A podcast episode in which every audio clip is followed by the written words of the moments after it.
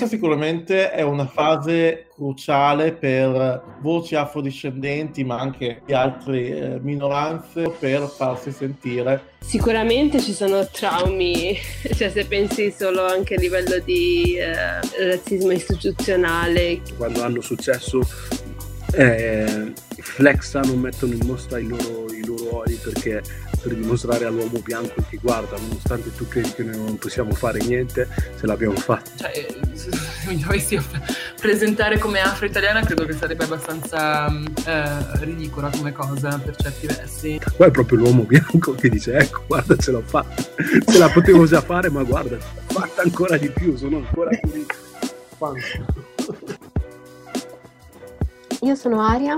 Io sono Emanuele. Le, Le voci di Black Coffee, Coffee, il podcast italiano senza filtri sulle identità nere. Allora, oggi eh, la nostra ospite è um, Ifeoma. Se eh, ti vuoi presentare, per favore. Sì, ciao. Um, mi chiamo Ifeoma Neka Emelurumonie. Uh, sono un medico specializzato in igiene e sanità pubblica medicina preventiva, anzi, la migliore denominazione. Ho studiato, ho fatto tutti i miei studi in Italia, prima nelle Marche e poi a Torino e dall'anno scorso mi sono un po' trasferita uh, nel Regno Unito e um, nel 2020 ho cofondato The Feminist Blog, un spazio uh, dedicato alla salute delle, medicina di genere e salute delle donne. Ok, ti ringrazio. Ci puoi spiegare perché eh, ti è venuta in mente di creare questa, questo blog? Sì, um, diciamo che è stato un po' coincidenza, ma anche poi in realtà effettivamente, sco- cioè, eh, realizz- quando mh, realizzi che manca, manca qualcosa, eh, nonostante dopo, mh, mentre studi medicina e quant'altro, hai sotto il fatto che ci, man- man- ci, mancano dei dati, mancano delle determinate tematiche, e solo poi dopo con il confronto con altre persone eh, che noti che c'è qualcosa che non va. Durante un congresso della medicina e migrazione ho incontrato appunto la mia, eh, l'altra cofondatrice, Yunissa, che è una ragazza ghanese eh, che ormai vive da tanti anni in Canada, dove appunto abbiamo ci siamo messi insomma a parlare e, e, soprattutto la medicina di genere in quegli anni, cioè nel 2017-18 cominciava ad, ne, par- ne cominciavano a parlare di più e abbiamo notato proprio una mancata rappresentazione anche in quel congresso, eh, dicevamo, di eh, tematiche, patologie che parlavano della della salute delle donne. Proprio proprio, era, era, proprio lampante questa cosa eh, in questo congresso. E quindi piano piano ci siamo, insomma, abbiamo mantenuto i contatti, poi io ho fatto parte eh, di un'associazione, associazione medico donne in Italia, eh, che è un'associazione in realtà anche a livello um, mondiale, poi ci sono diverse, ci sono diverse fazioni in, uh, in tutto il mondo, cioè qui c'è, qui c'è l'associazione europea, poi appunto ci sono le associazioni nazionali italiane, poi ci sono anche quelle regionali e quindi ciò mi, mi ha spinto sempre di più a voler eh, insomma, parlare anche fuori, anche a livello diciamo internazionale, anche a livello dei media, uh, di questa tematica. Ok, ti ringrazio tanto per um, aver spiegato tutto ciò. Da quello che, uh, che, dici, lo si sente anche a livello di, uh, anche sui social media, tante donne che uh, parlano del fatto che gli è stato diagnosticato molto tardi, tipo endometriosi, robe del genere, su questo anche la mia esperienza. Quindi io quattro anni fa ho avuto um, dei fibromi. Nella mia famiglia uh-huh. Tutte le donne hanno, fi- hanno avuto fibromi dalla, dalla, parte di mia mamma. Mia mamma e le sue uh, cinque sorelle, tutte hanno avuto fibromi, però credo che per um, un retaggio culturale, ma anche perché eh, sicuramente il fatto di parlare... Um, di, di, di, quella cosa alla propria figlia o alla propria nipote non è una cosa che si fa nella mia famiglia, si è solo fatto quando uh-huh. uh, mi, mi, è successo, però comunque la mia esperienza di, uh, uh, di avere i fibromi è stata direi abbastanza traumatica perché per due mesi non ho avuto il ciclo, ero in, uh, stavo vivendo a Londra per due mesi non ho avuto il ciclo, andavo in continuazione dal medico che mi diceva che non avevo niente, però sentivo una pesantezza sul lato sinistro. Poi quando finalmente arriva- eh, è arrivato il ciclo, cioè perdevo tanto sangue, però mi diceva il medico che non era niente di grave, che era magari un squilibrio degli ormoni, cioè quando poi ehm, si è scoperto che avevo fibromi, tutto ciò, eh, ogni volta che andavo eh, dal ginecologo o anche dal medico eh, eh di base era detto che eh, si sapeva, ci sono delle statistiche che, eh, che, dimostrano che le donne nere sono più soggette ad avere fibromi più grandi e, più, e ad averli più giovani, però questo la, uh-huh eh, perché ho visto più medici, non solo uno. Eh. Eh, no, mm, immagino. No, cioè, eh, purtroppo immagino, e questo era anche un altro dei motivi per cui eh, abbiamo aperto il blog, perché comunque essendo entrambe ragazze nere, poi vabbè noi siamo in particolar modo di discendenza africana, sempre in questo, in questo congresso che ci siamo eh, appunto incontrate a Edimburgo, abbiamo, mm, c'era una, il poster, un pitch di una uh, donna senegalese, mi sembra, che ha fatto un pitch sul, sul bleaching, su come il, le creme di bleaching, che si, quelle creme sbiancanti, no? uh, che si utilizzano ancora purtroppo tantissimo nei paesi africani, non hanno solo dei danni ovviamente a livello cutaneo, quindi in quel tempo eh, vari tipi di tumori, ma danno anche problemi agli organi interni delle donne, quindi eh, soprattutto al fegato, soprattutto ai reni e eh, questo può provocare poi delle, delle, conseguenze, la cosa che per esempio a me mi aveva molto eh, sor- cioè, sorpreso, che non avevo neanche pe- mai pensato, e lei, ha fatto proprio tutta una sezione in cui andava a vedere come l'utilizzo di queste creme eh, potesse andare a influire com- ehm, gravi- nella gravidanza, nella futura gravidanza. Uh, cioè, perché non ti immagini mai che magari una crema che metti proprio così a livello superficiale possa avere tutte queste eh, complicazioni. Quindi anche questa cosa, anche eh, parlare di queste problematiche che magari le, eh, le donne eh, bianche caucasiche o asiatiche non hanno, ci ha fatto sempre di più dire ok, apriamo questo spazio e facciamo anche dei focus uh, sulla salute delle donne nere. Ed effettivamente abbiamo, uh, diciamo che quando mh, pubblichiamo dei contenuti con questi focus abbiamo una maggiore risonanza e questo sta sempre più ad indicare quanto c'è bisogno di eh, parlarne e di anche creare dei cambiamenti concreti.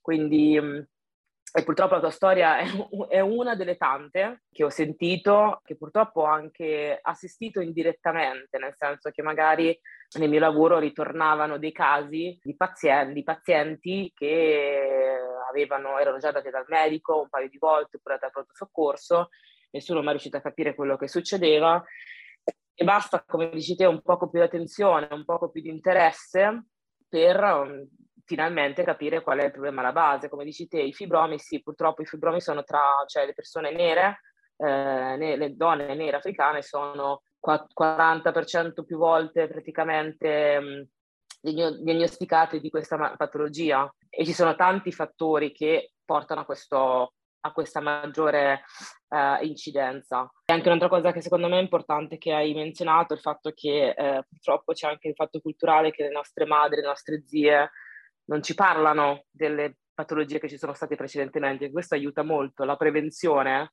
è una cosa che già non va tanto neanche in Europa, però ancora nei paesi in via di sviluppo non c'è tanto la cultura della prevenzione, non c'è tanto la cultura di fare una uh, storia familiare uh, delle patologie, no? Sapere cosa, cosa, aveva mia nonna, cosa aveva mia bisnonna, mia zia. Queste sono cose tutte molto importanti, anche per capire come, cosa, cosa aspettarci, cosa fare praticamente per prevenire una determinata malattia, e purtroppo a livello culturale questo non c'è tanto e quindi questo fa sì che anche noi, adesso la nostra generazione, che siamo invece molto più sensibili a queste tematiche, ogni tanto ci ritroviamo in delle situazioni che boh, non, non, sappiamo cosa, cosa, fare e non abbiamo neanche un servizio tale che ci aiuti a capire qual è il problema sottostante. Quindi Emanuele, cioè, ti, capisco, ti capisco benissimo e questo è anche uno dei motivi per cui spesso facciamo dei focus proprio per dare delle, degli strumenti che mh, le persone possono utilizzare per curarsi, per avere mm. una, una, una, migliore coscienza della propria salute, insomma. Ma esattamente perché io mi sono, allora quando mi è successo uh, avevo quella pagina che c'è tuttora però che non uh, alimento più perché non ho il tempo, che si chiama DLBD Stories, quando mi è successo ho capito che era una cosa che uh, toccava a me ma anche a t- altre tante donne nere, ho iniziato a parlarne e ho iniziato a chiedere a mia mamma, alle zie, quali erano, ehm, dove erano impostati i loro, i loro fibromi, il tipo di uh, operazione che hanno avuto e ho ricevuto tante risposte. Uh, uh-huh. di donne nere che mi stavano dicendo ma io questa cosa esattamente la stessa storia da parte dei medici che uh, magari ti mandano a casa dicendoti ah è solo un problema ormonale quando i dati ci sono, perché poi ho scoperto, perché siccome in Inghilterra cioè non, non, andava bene con i medici, ho deciso uh-huh. di uh, andare in Francia a farmi curare, lì uh, subito i ginecologi con cui ho parlato uh, mi hanno detto noi stiamo facendo degli studi per, su più donne nere per capire il perché avete quella patologia e di poter prevenirla. Quindi mi ricordo benissimo di conversazioni che ho avuto con sia il ginecologo di, tra virgolette, di base e poi il, il primo chirurgo che ho visto e il secondo che mi dicevano che andavano sia negli Stati Uniti e sia in Costa d'Avorio eh, perché lì ci sono dei centri di ricerca che, eh, sono, che fanno tutte quelle cose per capire eh, come eh, prevenire mh, i fibromi. Però cioè, bellissimo tutta questa cosa, ma allo stesso tempo mi ricordo che non, non c'era anche una, come dire, la parte psicologica. Uh-huh. Perché uh-huh. comunque per quanto riguarda i fibromi e secondo me per tante altre cose, anche l'endo- l'endometriosi eh, e altre patologie uh-huh. così, malattie così, ma c'è un, un, peso psicologico che è molto forte perché io mi sono trovata con un fibroma di 13 eh, centimetri, grande così, rischiavo di perdere l'utero e tutto quello che mi veniva uh, chiesto è ma lei vuole un bambino? Lei vuole un bambino? Perché uh, se no um, gli, togliamo così, gli togliamo l'utero così non ha più problemi con, con i fibromi. E quindi questo stavo lì ma cioè non lo so se vuole un bambino prima prima cosa. Guarda, sì, cioè, c'è tanti red flag qua, cioè, io a volte non, non, so se sono io che sono ah, particolarmente sensibile, particolarmente qualcosa, oppure c'è proprio un, un problema, mm, non lo so, perché a me mi sembrerebbe normale, cioè, nel senso che ovviamente per qualsiasi cosa qualsiasi, sia che devi dare una medicina, sia che devi fare un trattamento chirurgico, sia che devi fare un trattamento di qualsiasi tipo, il medico per legge ovviamente ti deve dire eh, cioè, come funziona, gli effetti collaterali, le conseguenze, le complicanze e via dicendo. Quindi ovviamente uno ti dice guarda, se facciamo questo, potrebbe essere che tu non puoi avere un bambino, cioè, però non è che lo devi porre come modo stressante, cioè ci sono modi e modi in cui eh, da, dare determinate informazioni. A quanto pare si dovrebbe fare un corso, non ho capito perché. No, infatti, qua... infatti sono rimasta tipo mi sciocca, cioè sono rimasta scioccata da questo perché poi non ti parlano, cioè ci sono altre, altre cose di non avere l'utero che, uh, o, o, di um, comunque un, ricevere un trattamento quando hai fibromi, perché comunque mi hanno dato delle medicine che hanno avuto un effetto su di me a livello fisico ma anche a livello psicologico. Alla fine, quando mi hanno tolto i fibromi, di sentire il ginecologo dirmi: Ah, però mi dispiace tanto che noi non abbiamo potuto accompagnarti a livello psicologico, cioè stavo, cioè stavo lì, ma veramente un anno di depressione così. E, a, e alla fine che, che lei mi dice questo, cioè, è come se io non sì. l'avessi notato, no? Che, che non c'era un, un, accompagnamento psicologico, lo so, cioè, l'ho, vi- cioè, l'ho vissuto sulla mia pelle, lo so. Quindi... Certo, no, ma infatti, ma, e poi questo sta sempre anche a indicare un po' cioè, cosa la società pensa che le donne, il compito della donna sia, cioè quello che ma ogni donna la prima cosa che vuole fare nella vita è avere un bambino, cioè come dici te, sembra che l'utero a me serva solo per avere un bambino. No, cioè nel senso, come dici te, ci sono tante altre cose, altre conseguenze, complicanze che sono date dalla, da una isterectomia, che è appunto la rimozione dell'utero, eh, che sono anche lo stesso, anche tutto lo stesso ciclo, ciclo praticamente comunque ormonale ovulatorio, cioè ti togli l'utero, ma le ovaie ci sono ancora, a meno che non fai una roba proprio tutta completa. Quindi comunque e, il, e avere le ovaie, avere il ciclo ovulatorio, non poterlo in qualche modo sfogare attraverso il ciclo mestruale è una roba grossa. Gli uomini non capiranno, però è una roba grossa perché comunque... esatto. cioè, quindi ci sono, c'è, c'è proprio tutto un percorso da fare, come dire, a livello proprio psicologico per le donne. Sì, uh, cioè, è anche il motivo per cui il nome che abbiamo dato, anche se è un nome ormai veramente abusato e usato, che è appunto The Feminist Dog, era proprio anche per andare a toccare queste, queste tematiche, come appunto, cioè cosa anche come la società praticamente descrive, vede come le donne devono essere, come devono comportarsi, come eh, decisioni che devono fare, e, quindi cerchiamo sempre di, di utilizzare insomma un'ottica, un'ottica, femminista, anche se secondo noi, cioè comunque anche il termine femminismo si è molto evoluto negli anni e secondo me ci so, cioè, le tematiche non sono più femministe, cioè dovrebbero proprio essere di diritti umani, come per esempio avere una pari, pari paga indipendentemente, cioè, dipendentemente se abbiamo soprattutto la, le stesse qualificazioni, no? Esatto. Uh, cioè, secondo me dovrebbe essere proprio di pari, cioè un diritto praticamente di, di uguaglianza cioè, in generale, cioè non è che dovrebbe essere un, un, termine femminista se io ti chiedo la stessa paga sulla stessa ehm, stesso tipo di educazione, stesso tipo di formazione e quant'altro secondo me. Comunque, no, ciò, no, no, sono, uh, scusa, sono eh, completamente d'accordo su, uh, su questo. La, la, formazione, la formazione è fondamentale, quello che lo, cioè, dico sempre quando che vi chiedono cosa si può fare per migliorare um, degli episodi, per evitare episodi di discriminazione e quant'altro. Ci, sicuramente bisogna lavorare sulla formazione, ma già a livello dell'università che non si fa, e poi anche a livello praticamente di quando siamo specialisti. Cioè io ogni, ogni lavoro che ho iniziato qua in UK facevo un corso, corsi anche sulla appunto equity, uh, equity, diversity, inclusion e ti facevano ben capire che c'era no tolleranza per qualsiasi eh, episodio praticamente di razzismo, discriminazione e quant'altro, cosa che invece in Italia questa cosa non c'è e quindi, eh, secondo me, non è che uno deve, deve fare una, una, campagna di terrorismo, però deve anche far capire quali sono eh, i principi morali e etici su cui un'azienda si basa, nel, che vuole che ci siano praticamente i lavoratori di quell'azienda. E qui, e qui in Regno Unito è molto, molto chiaro, in Italia pochissimo. Quindi anche quando ti vengono uh, delle situazioni in cui un paziente non è stato visitato perché l'unica motivazione è barriera, barriera linguistica, questa cosa non si può accettare. Cioè, non è che tu puoi mandare a casa un paziente al medico di base perché non capisci quello che dice, cioè non, sta, non sta né in cielo né in terra questa cosa qua. Questo succede molte volte in Italia e ha portato dei eh, ritardi di diagnosi molto elevati e anche la morte di alcune persone.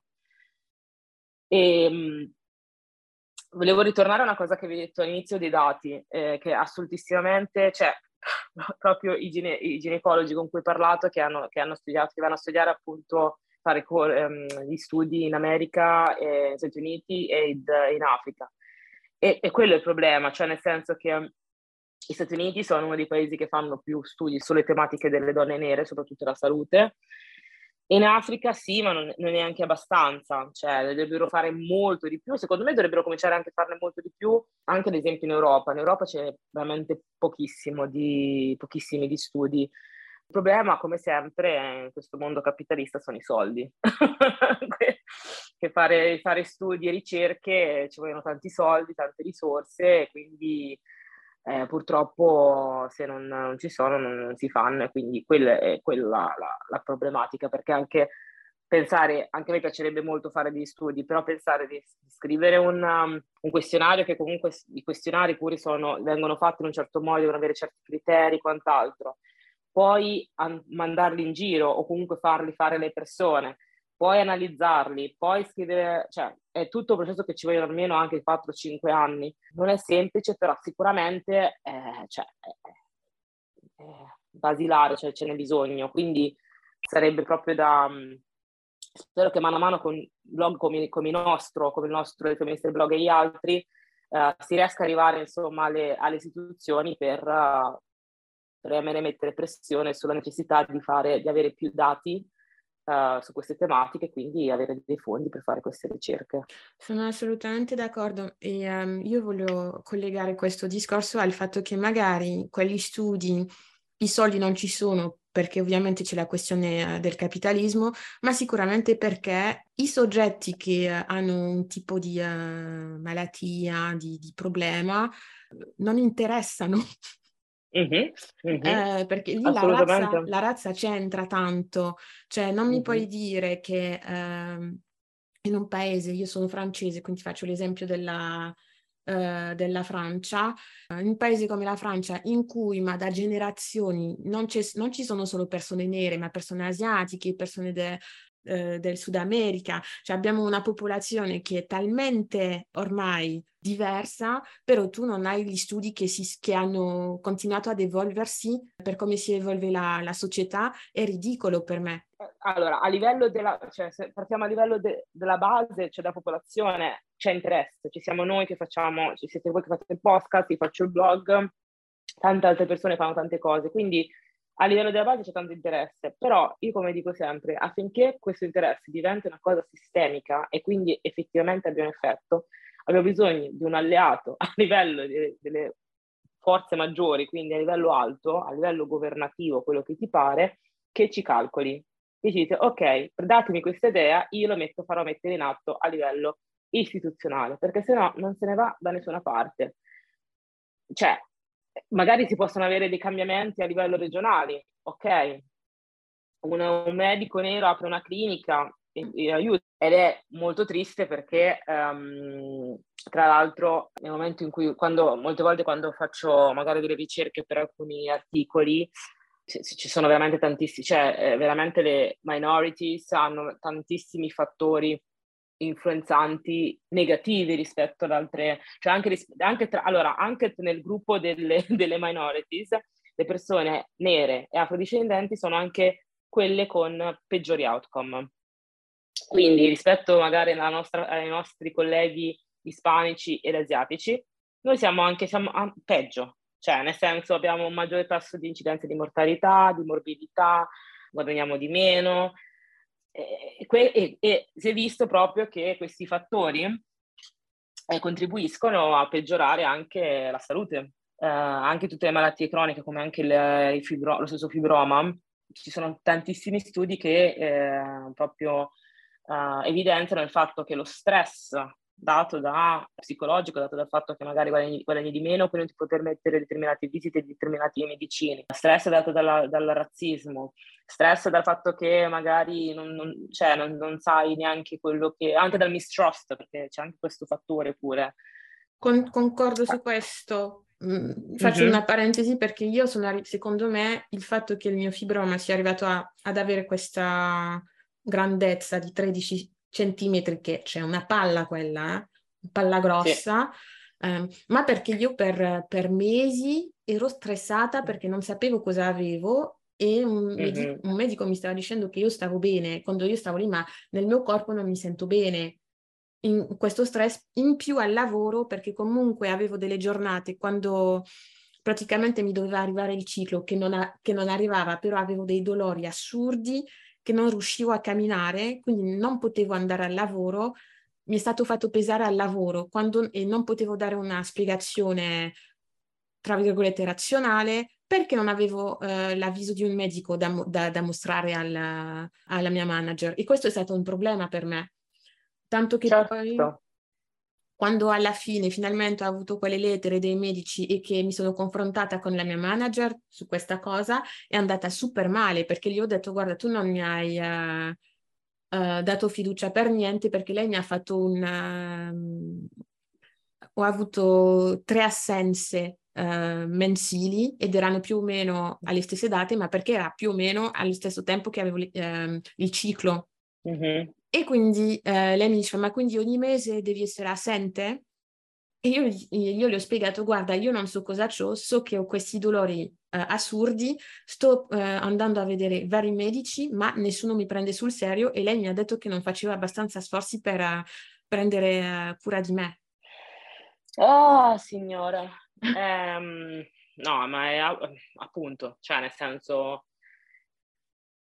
le evidenze ci sono, ce ne, so, ce ne sono, ce n'è bisogno di altro e, e in teoria si dovrebbe lavorare appunto su queste evidenze. Come dicevi Emanuele, non c'è interesse su lavorare queste evidenze, quindi um, bisognerebbe, qua, quando prima o poi, eh, mano a mano, la nostra, la nostra generazione, siamo noi che dobbiamo eh, continuare il cambiamento, arriveremo a determinate posizioni, eh, si spera che riusciamo praticamente ad iniziare, cioè ad ad focalizzare queste, questo, i fondi e l'interesse in queste evidenze, perché poi, poi, secondo me a un certo punto non ci potremo mai neanche chiamare più minorities, perché eh, si sa che a, un, che a, un, certo punto saremo anche in Italia, eh, soprattutto in Italia che è un paese vecchio, non fanno più figli, i figli li fanno solo i stranieri, quindi ci sarà un, un cambiamento, ci saranno più eh, persone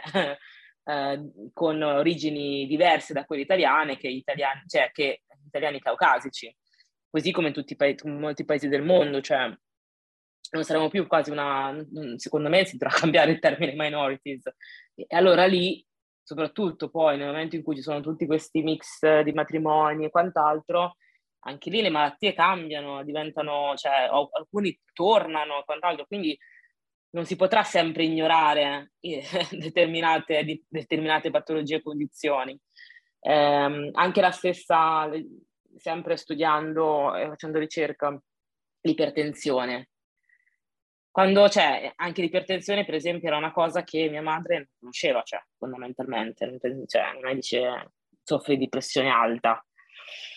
E adesso è una cosa che invece è molto frequente nelle donne cioè c'è un maggiore rischio di patologie cardiovascolari nelle persone nere, soprattutto anche delle donne nere, e anche lì sempre lo stesso, c'è lo stress, eh, c'è anche il fatto che poi le persone nere che abitano magari in paesi occidentali, c'è anche tutto il discorso dell'alimentazione che è anche cambiata, ehm, poi ci sono fattori anche, cioè ci sono fattori sicuramente familiari che non sono stati eh, magari investi- eh, investigati prima, anche il diabete. Il diabete è un'altra patologia molto frequente nelle donne nere, che molti non sanno perché non fanno prevenzione, non fanno un semplice esame del sangue per vedere la glicemia.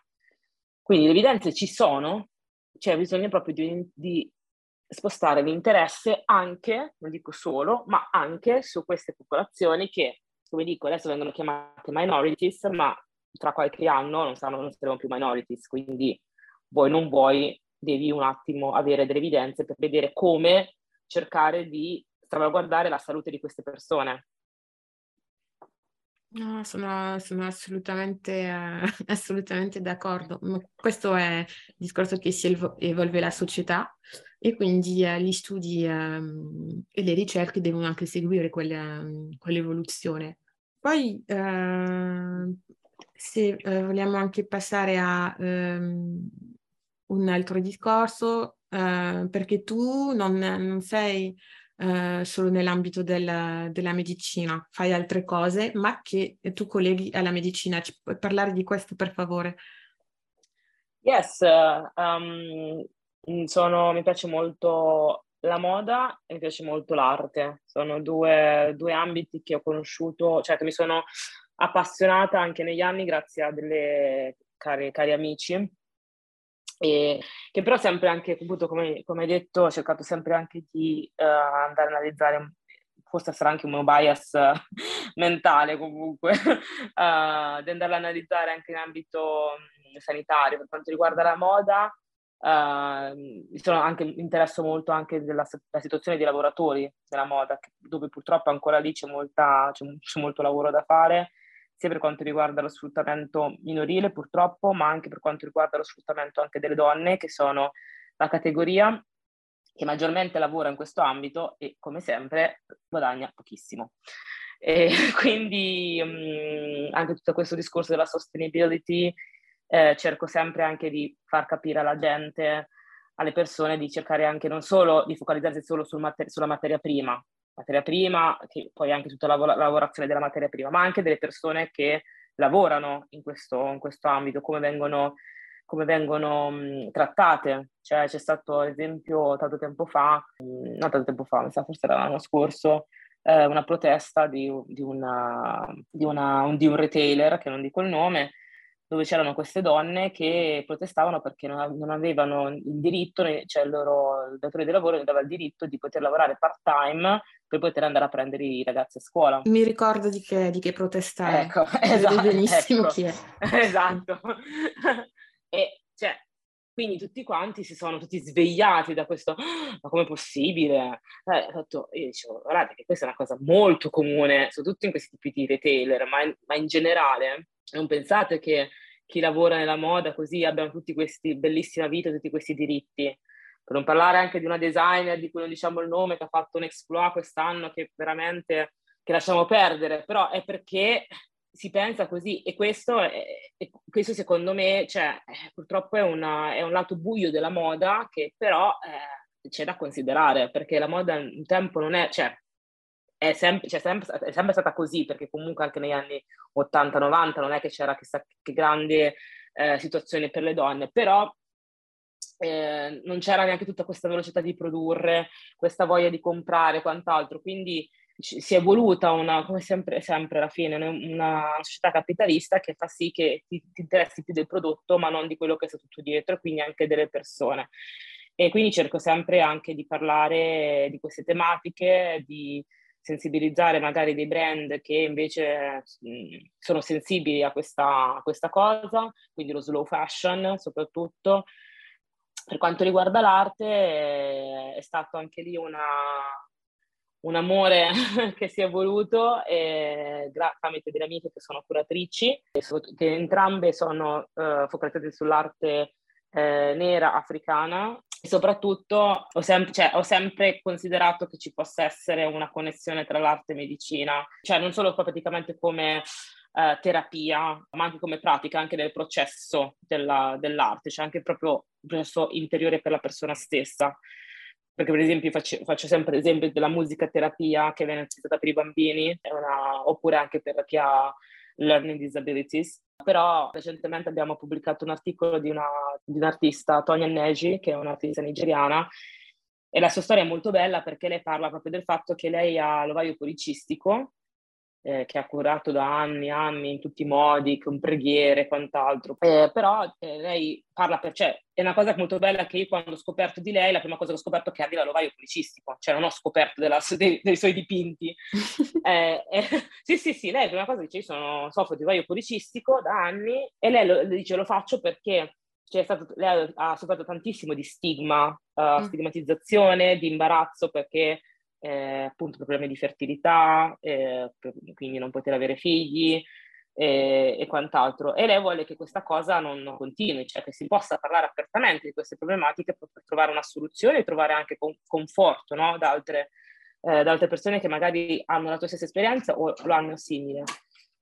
Ma non solo, poi lei attraverso l'arte, attraverso i dipinti, lei descrive praticamente questo suo, questo suo journey, questa sua esperienza nel nell'affrontare questa problematica. E sono molto belli questi dipinti che raffigurano delle donne che non capisci neanche, non hanno delle belle caratteristiche, queste donne che possono essere chiunque e sono tutte rappresentate con delle mm, materiali di Ankara che sono materiali tipici che si utilizzano in Africa, poi in base ai vari disegni sono, fanno parte di diverse congregazioni magari di religiosi di chiese e lei racconta che appunto cioè, questi dipinti rappresentano un po' sua, il suo processo di healing che ha trovato in diverse chiese dove cercavano di aiutarla nella sua, della sua patologia e anche i sacrifici che ha fatto sua madre, per esempio per vendere queste, questo materiale, per comprare le medicine, per andare a fare le visite.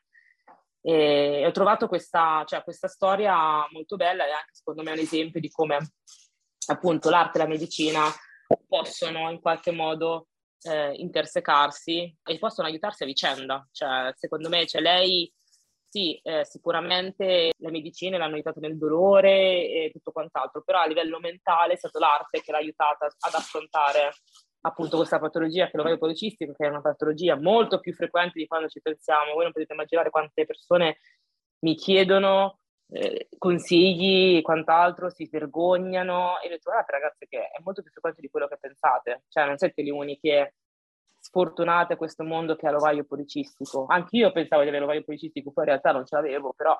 Stessa cosa per comunque... me.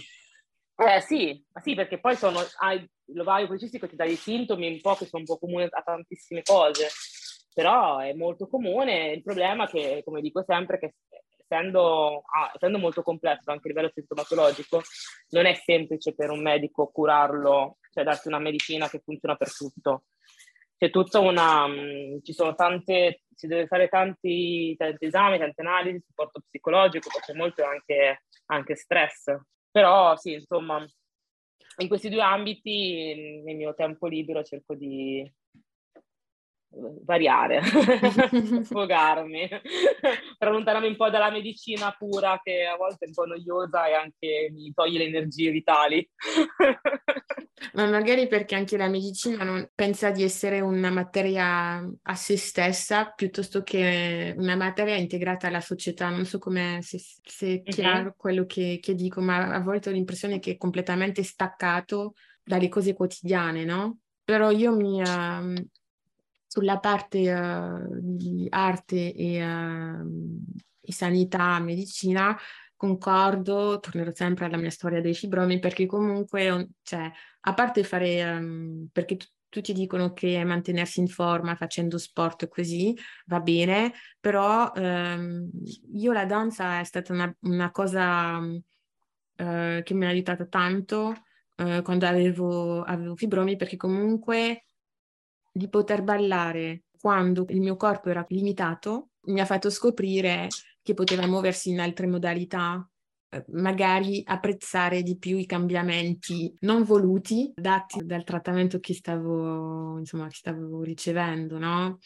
Per me la danza è stata terapeutica, ok, però a livello di, eh, di pratica, come, come, dici tu, la danza continua a farla adesso, anche se so che cioè sto meglio, continuo uh, a farla perché mi fa bene, mi fa sentire padrona del mio corpo perché comunque avevo per me avere uh, i fibromi è come aver perso padronanza del, corpo, del proprio corpo, no? Quindi, Assolutamente. Fare questo mi, mi dà l'impressione di, di, avere una padronanza del mio corpo, di uh, apprezzarlo come è diventato, perché comunque da tutti gli ormoni che, che, mi hanno dato così, cioè la Emanuele di prima non è a livello fisico veramente non è quella di, eh, di adesso, cioè non è una questione di, um, di, peso per sé. Ovviamente sono ingrassata, però non è un problema, è proprio la percezione di me stessa, no? di, del mio corpo, i miei occhi, che e la, e, la, e la, danza mi sta aiutando tantissimo a farmi sentire bene.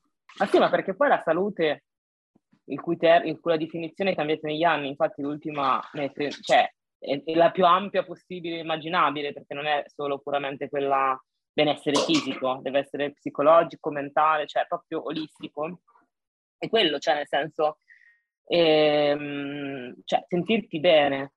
E um, infatti quello che anche io dico sempre, cioè tutti dicono, ah, io vorrei andare in palestra come fai te, mi dicendo, ho fatto no, voi dovete fare quello che vi piace. perché alla fine, cioè nel senso, appunto, non è solo una questione fisica, sì, la questione fisica è importante per, più che altro perché poi negli anni, tanto quando invecchieremo, eh, cioè in base a come abbiamo vissuto negli anni, invecchiamo meglio, invecchiamo male, invecchiamo bene, invecchiamo male, quello, quello, è sicuro. Però um, è veramente importante sentirsi bene a livello, secondo me, proprio appunto mentale. Io detto, poi potete fare una passeggiata, potete andare sullo rollerblade, potete ballare, potete fare qualsiasi cosa. L'importante è che vi sentite bene a livello mentale perché poi il corpo vi segue di conseguenza. Cioè corpo e mente sono collegati, cioè al di là delle fibre nervose, però sono, con- sono collegati anche praticamente anche la nostra mente, collegati in qualche modo. Cioè lo sappiamo, cioè magari anche il fatto che magari a volte uno dice ah ero stanchissimo però sono riuscito a fare lo stesso perché volevo farlo cioè, tutte, queste, tutte queste cose eh, sono importanti perché la nostra volontà, il nostro desiderio, la nostra, la nostra voglia di, di fare è, è, fondamentale. Quindi stare bene a livello mentale è super super importante e appunto come, come dici te, la danza ti ha aiutato tantissimo e, e sono super contenta. Infatti diciamo che c'è, adesso c'è anche proprio, vedo tutto un movimento anche di medicina naturale. Una mia cara amica che diceva ad esempio lei durante il Covid stava proprio male a livello mental health, ha cercato di prendere qualche psicofarmaco, qualcosa, ma ha detto che gli faceva più male e si è affidata praticamente a medicina più naturale, più che, più che praticamente ti metteva in contatto con la natura e mi sentivo molto meglio. Quindi è veramente molto soggettivo, si cerca sempre di più di ampliare adesso la visione anche perché probabilmente il nostro, i nostri corpi sono, cioè sono, siamo anche molto saturi delle medicine tradizionali, devo dire, secondo me, cui abbiamo, per cui abbiamo bisogno praticamente di altro. E io l'unica cosa che dico sempre, soprattutto per queste medicine naturali, è che ci siano delle dei professionisti dietro che abbiano veramente studiato queste medicine naturali, non chiunque praticamente stesso cioè, si appropria di qualche tradizione, come spesso succede, però sì, secondo me c'è appunto arte, qualsiasi, qualsiasi, figura di arte che possa essere anche la musica. Adesso non so se, mm, cioè non si conosce tanto, però c'è, ci sono due ragazze che hanno creato un'app che si chiama Munai, che praticamente aiuta per il dolore mestruale, cioè crea dei suoni personalizzati per ogni persona eh, da sentire durante il ciclo mestruale per il dolore. E questa è un'altra cosa che appunto, perché anche loro hanno fatto con diversi studi, insomma, che si sa sempre, no? Quando c'è il ciclo mestruale, magari, che ne so, o fai tanto sport, oppure ti senti la musica, o c'è qualcosa che magari ti aiuta. E questa è un'altra cosa che secondo me è un altro esempio, appunto, come una, una, tipo di arte può, può, servire praticamente per la salute. Poi non so, io ho sempre trovato, cioè non so se, se sapete, ma ci sono tante persone che hanno fatto medicina e poi sono diventati artisti. Non sì. sarà la mia storia. Sì, sì, sì.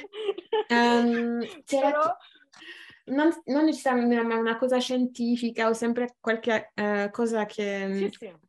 Cioè adesso questa cantante che si chiama Emily Sunday, che credo che lei... Sì. Ha abbia fatto qualcosa di molto, molto... Eh, cioè è andata cioè, fino alla fine degli studi, ma gli piace la musica. Ma secondo... La stessa, la stessa Cimamanda Ngozi, la dice, ha studiato sì. medicina.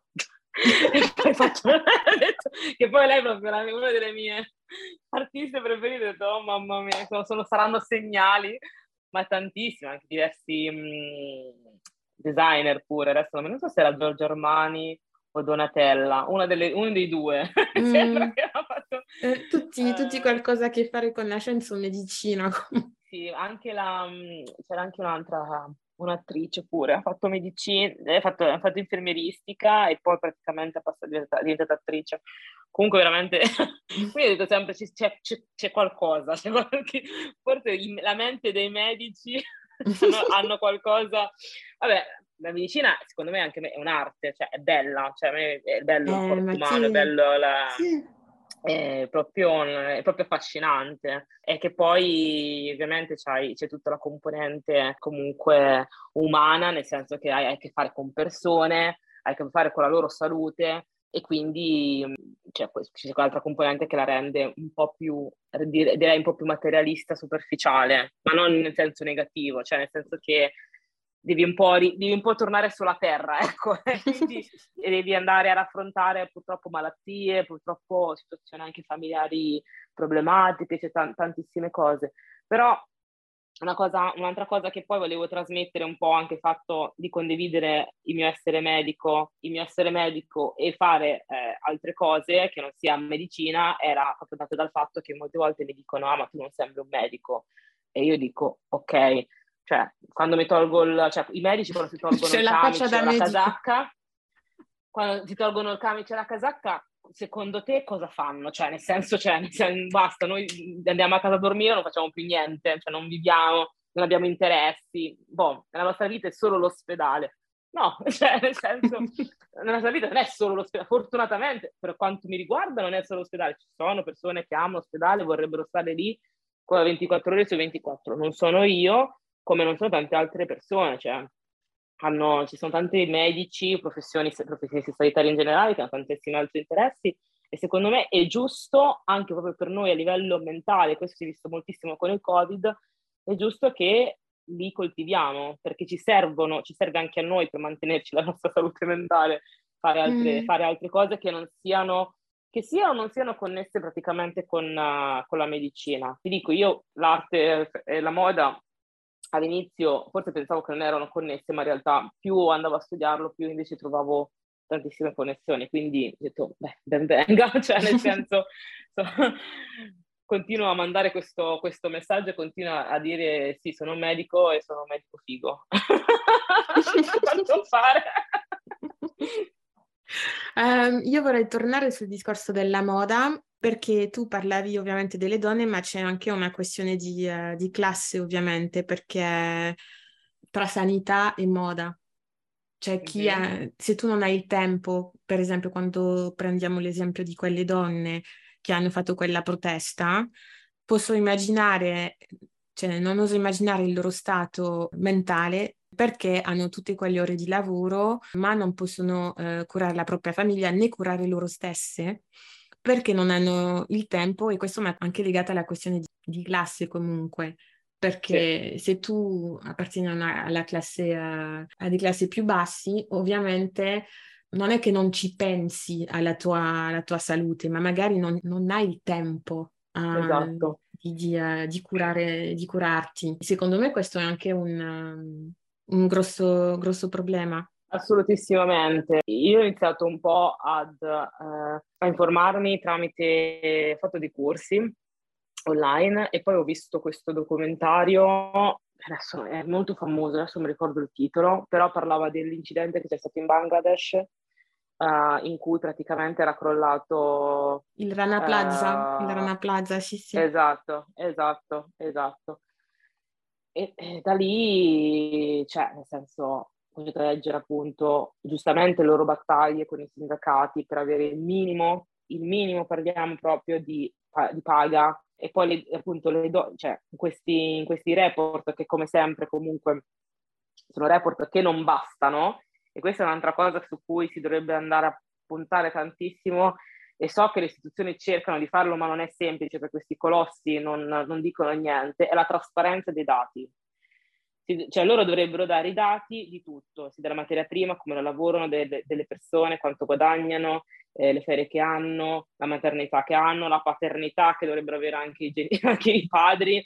Forse questa è la- una delle poche volte, eh, una delle poche volte che combatto anche per i diritti degli uomini, però, però, anche questo discorso che solo la donna va in maternità, no, cioè anche l'uomo ha bisogno di andare in paternità perché se c'è bisogno, se la donna deve andare a lavorare ci deve essere anche praticamente l'altro genitore, l'altro compagno che avere, deve avere il diritto di poter andare a lavorare e questo ad esempio è una cosa che il marito di Serena Williams sta facendo tantissimo che adoro. E quindi praticamente ci, sono, ci dovrebbero essere questi report che tutte le aziende, tutti i brand dovrebbero fare e che non fanno chiediamoci perché non fanno. Però sì, ho cominciato sempre di più a leggere e cerco sempre di appunto sensibilizzare su quando compriamo, il perché compriamo una certa cosa e, soprattutto, cioè, a volte mi chiedono ma secondo te uh, cosa ne pensi di questo brand, che questa maglietta che costa 5 pounds? Io dico sempre, se costa 5 pounds e te lo mettono scottata a 2 pounds,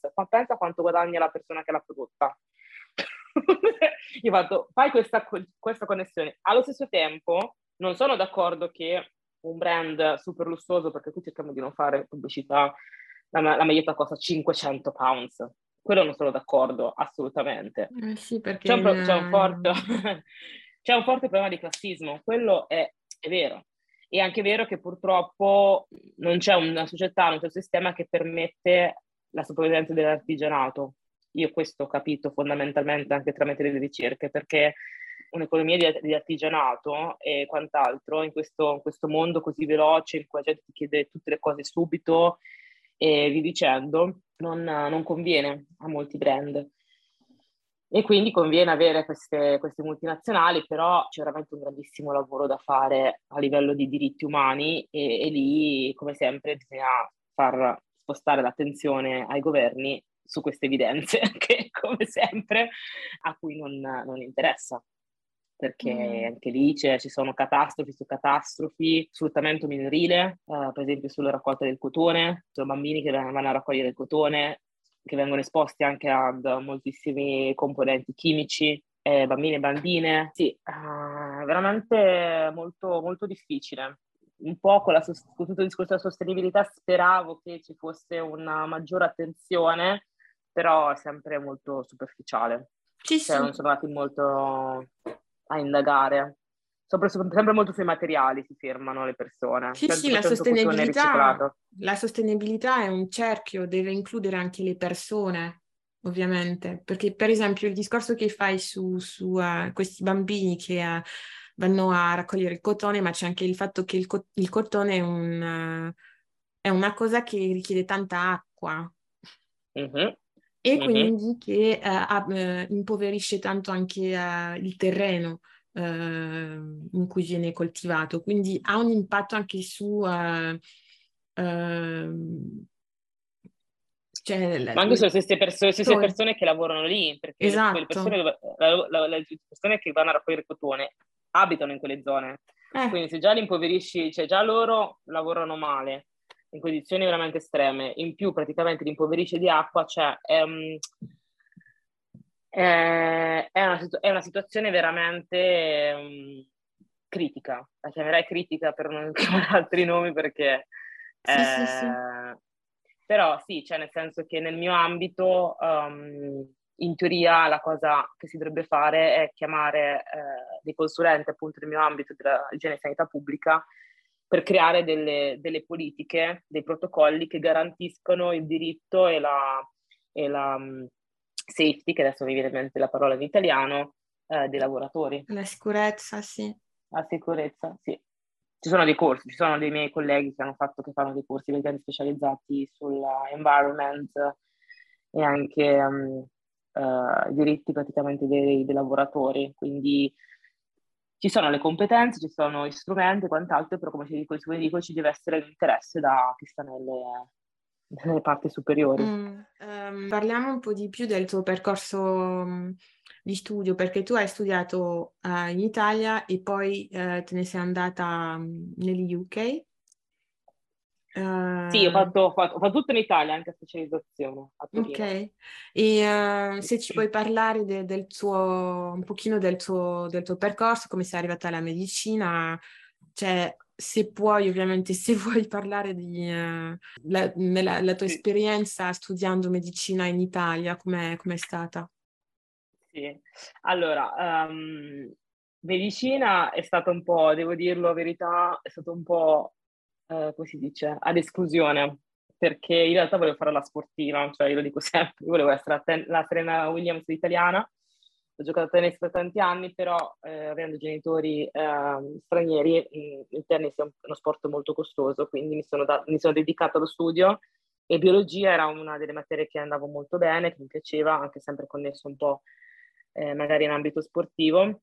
E quindi quando poi ho dovuto scegliere cosa fare dopo il liceo, eh, sono, ho provato i test di, di ammissione di medicina per due volte, una volta non sono entrata, eh, ho fatto tecnico radiologo e poi sono, ho riprovato di nuovo, quindi non mi stava bene non iniziare questo percorso, l'ho fatto un'altra volta e sono entrata ad Ancona, ho fatto i miei sei anni di medicina, poi mi sono laureata nel 2015 eh, ho lavorato un anno come medico per eh, eh, rifugiati richiedenti asilo politico nelle Marche e poi sono entrata in specializzazione in igiene e sanità medicina preventiva a Torino nel 2016, ho fatto quattro anni, mi sono specializzata nel 2020, ho lavorato un anno e poi mi sono trasferita l'anno scorso ad ottobre eh, nel Regno Unito. Eh, diciamo che la mia esperienza nella medicina in Italia, ah, come dire, ah, è andata bene, nel senso è andata bene anche se ovviamente poi quando ripensi vedi mancanza di tanta rappresentazione, no? Cioè ero, ero, nel mio corso ero, eravamo in due, due ragazzi neri, in tutta la facoltà eravamo veramente pochissimi, eh, veramente molto molto pochi e questo secondo me per quanto abbia avuto un buon percorso di studi ha un po' influenzato anche il fatto di non aver parlato di determinate cose che mancavano anche nella, nella mia istruzione, no? Cioè io praticamente ho studiato tutto ciò che riguarda la sanità in persone bianche caucasiche, niente, quasi niente in persone nere se non il melanoma che è più frequente nelle persone nere perché abbiamo dei melanosomi più grandi, produciamo più melanina. Questa è l'unica cosa che è stato praticamente più eh, o che l'ittero nelle persone nere si manifesta negli occhi e nel palmo della mano. Basta. Cioè, questa è stata l'unica cosa in cui ogni tanto si parlava delle persone, eh, salute delle persone nere. Poi ho deciso di fare medicina igiene perché quando ho lavorato come appunto medico per i campi di, per i centri di accoglienza, i miei capi erano igienisti e mi ha affascinato come ehm, durante questi eh, diciamo, flussi migratori dal mare verso l'Italia che c'erano nel 2016, che in realtà ci sono sempre stati, però come sappiamo i media hanno sempre più hanno dato più attenzione a, queste, a questi, questi, fenomeni. Eh, le, la regione Marche aveva deciso, cioè regione Marche, ogni regione aveva deciso in qualche modo di organizzare la sanità per uh, le persone che arrivavano. E quindi loro hanno deciso di organizzare questi, questi medici, che appunto di cui io, io facevo parte, che avevamo un, po', eravamo un po' come medici di base fino a quando loro non prendevano il, la carta d'identità, quindi potevano prendere un vero medico di base. E, e quindi a me tutta questa organizzazione mi aveva molto affascinato e, e quindi avevo messo tra le, tra le, scelte, perché io in realtà ho, ho sempre voluto fare la pediatra, però non sono entrata, sono entrata ad igiene e ad igiene ho voluto continuare appunto gli studi sulla medicina, si chiama medicina de- della migrazione oppure meglio medicina delle diseguaglianze eh, che quindi riprende tutto quindi la sanità per, uh, per, minority groups, per le donne, per bambini, per persone che hanno praticamente disabilità. Quindi ho continuato questi studi e soprattutto mi sono resa conto delle problematiche che c'è nella sanità italiana, ma anche, ma anche in tutti gli altri paesi, le difficoltà che eh, appunto determinati eh, gruppi di persone hanno nell'accedere al servizio. E questo, cioè, secondo me mi, ha aiutato molto appunto nella mia, nella mia carriera. È vero che il lavoro del medico, quello classico che noi pensiamo, quello del medico che ti cura, no? Che ti dà, ti, tu vai a parlare con lui, ti visita, ti visita per capire cos'hai, poi ti dà la medicina e poi da lì continuate. E vedo che infatti il medico classico è molto focalizzato su quella parte lì, però c'è tutto un sistema dietro che permette a quel medico di poter lavorare in quel modo. E questo sistema dietro è, è quello che fa la, l'igienista e che molto, mi ha fatto molto capire un po' come funziona la sanità e come, cosa si potrebbe fare per cambiare determinate cose. Però appunto ogni... Poi eh, insomma sono venuta in UK perché sia, per, sia anche per motivi familiari ma anche perché io che lavorano molto bene in promozione della salute, in progetti insomma appunto che vanno a cercare di eh, aiutare le persone nella comunità per quanto riguarda la salute rispetto all'Italia, che sono molto più focalizzati sulla uh, organizzazione sanitaria nelle, negli ospedali. E quindi ho deciso di venire qua per uh, cercare di lavorare più in, uh, in, comunità, fare cose più concrete perché poi purtroppo io so che sono, sembro un po' ripetitiva, però cioè, qua investono molto di più su progetti nell'aiutare appunto... Um... No, no, ehm, non, non, sei ripetitiva, non ti preoccupare, lo devono sentire, lo devono sapere che um, per fare determinate cose questi soldi devono cacciare. Eh, sì, sì, no, perché, perché poi appunto ogni, ogni progetto che uno fa in comunità ma anche il semplice, che ne so, misurare la pressione a chi vuole, no?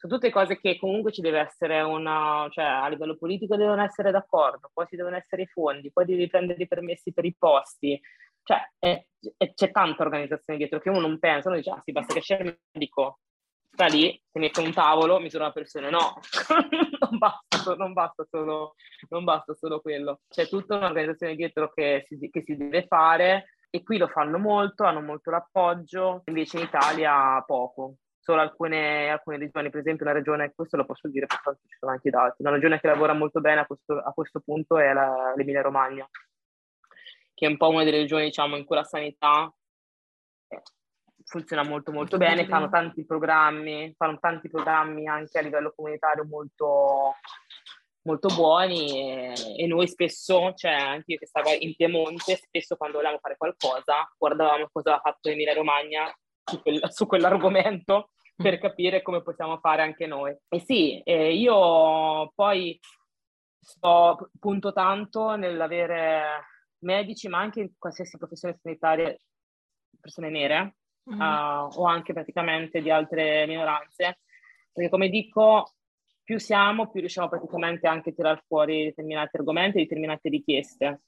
E, um, quindi anche ultimamente avevo anche mandato dei messaggi, chi voleva avere dei consigli, voleva parlare, voleva una sorta di mentorship, perché penso che sia importante. Io non ce l'ho avuto e, e va bene, è andata, sono andata, è andata bene e quant'altro, però eh, devo dire che secondo me vedo come importante, per esempio qui in UK, vedo come a me, a me, rende felice vedere altri professionisti sanitari neri, parlare con loro, avere un loro aiuto, un loro supporto. E quindi vorrei anche fare questo in Italia, anche se sono qua in UK, però mi, sempre, mi rendo sempre disponibile per poter parlare, per poter aiutare, perché capisco che è un percorso lungo, è un percorso che fa paura, perché molti pensano che devi essere chissà che genio per studiare medicina, ma non, no, no. Poi vediamo anche gli elementi che ci sono nella medicina, non devi essere un genio. um, sì, sì, vabbè. È costo- può essere costoso rispetto alle altre, però non è impossibile. Questa è una cosa che io dico a molti, non è impossibile. Mm, so che molti, alcune famiglie, magari africani, africani dicono ah, no, non ho fatto fare medicina perché è costoso, perché non me lo posso permettere ma non deve essere quello, secondo me, affermare se uno vuole fare veramente quel, quel, quel mestiere, affermare a farlo. Ci sono tanti, tanti strumenti che uno conosco tra le borse di studio e quant'altro, quindi io cerco di fare sempre più possibile advocacy, cerco di mettermi a disposizione per parlare, per, uh, per far sì che ci siano sempre più medici neri, professionisti neri, ostetriche, infermieri, fisioterapisti, tutti conquistiamo, conquistiamo ovunque, sì, sì, sì, sì, perché eh, ce n'è bisogno, c'è proprio bisogno. Cioè, neri, ma poi io cioè, lancerei la, la palla anche agli asiatici, perché comunque stiamo vivendo una società che è sempre più diversa, cioè, non, non, cioè dobbiamo essere pronti a qualsiasi, tipo, a qualsiasi tipo di richiesta eh, persona, cioè non possiamo sempre, um, cioè, sempre essere, non sappiamo cosa fare, non sappiamo cosa pensare, e poi non dobbiamo avere paura di questo, di questo percorso, perché veramente è, una, è un mestiere bellissimo, è difficile, però è bello, cioè nel senso, e mi dispiace sentire quando le persone non riescono a farlo per, uh, per a volte proprio per supporto morale, neanche supporto economico, per supporto morale dietro avere una community, qualcuno che dice sì, puoi farlo, perché io devo dire che comunque non avevo una community, però avevo i miei genitori che mi hanno tanto, tanto, tanto supportato tantissimo e quindi questo vuol dire tanto, cioè nel senso quando dicevano ah, state, state spendendo i soldi della vostra figlia che potrebbe lavorare no? e supportare la famiglia, a 26 anni ancora sta studiando. I miei genitori mi hanno sempre detto fai quello che vuoi, uh, credi in te stessa, c'è cioè sempre il supporto che è tanto. E quindi così, quindi per chiunque mi ascolta e vuole, vuole parlarmi dei suoi, dei suoi stress e quant'altro degli esami, sono qua. Ah, è una, una bella cosa che, che dici eh, del mentoring perché magari non, uno non ci pensa o a fare un po' di um, uh, sensibilizzazione a, alle scuole in uh, posti uh-huh. in cui tu non aspetti, aspe- aspetteresti che un bambino diventa medico, di andare là per ehm, già portare la passione a, l'interesse, no? E dirgli uh-huh. che è possibile fare quello che magari vuole, vuole fare, così.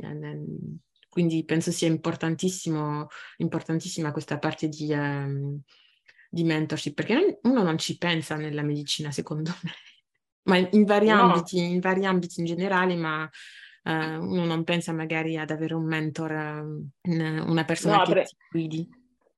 È una cosa molto, secondo me, americana, eh, cioè che nel caso ci sono i mentor, eh, io che forse anche non sono sicura perché non ho studiato, però cioè, secondo me eh, sì, uno non ci pensa, ma secondo me è, è, veramente importante, mettendoci anche poi il supporto psicologico, che è anche un'altra cosa che io spero che mette, con il Covid l'avranno messo, ma spero che continueranno a mettere, perché gli studenti di medicina, tra l'altro, insieme credo anche quelli di giurisprudenza, comunque quei corsi a ciclo unico lunghi, hanno un altissimo tasso di depressione e anche di tentato suicidio. È un ambiente molto tossico, molto competitivo e quindi appunto per questo che eh, cerco di parlarne e dire se avete bisogno d'aiuto di parlare con qualcuno venite, parliamone, parliamo perché non è semplice, è, è, è dura, è lunga, cioè è, molto lunga e appunto è molto molto competitiva, soprattutto, soprattutto, in Italia c'è una competizione secondo me veramente molto tossica rispetto in,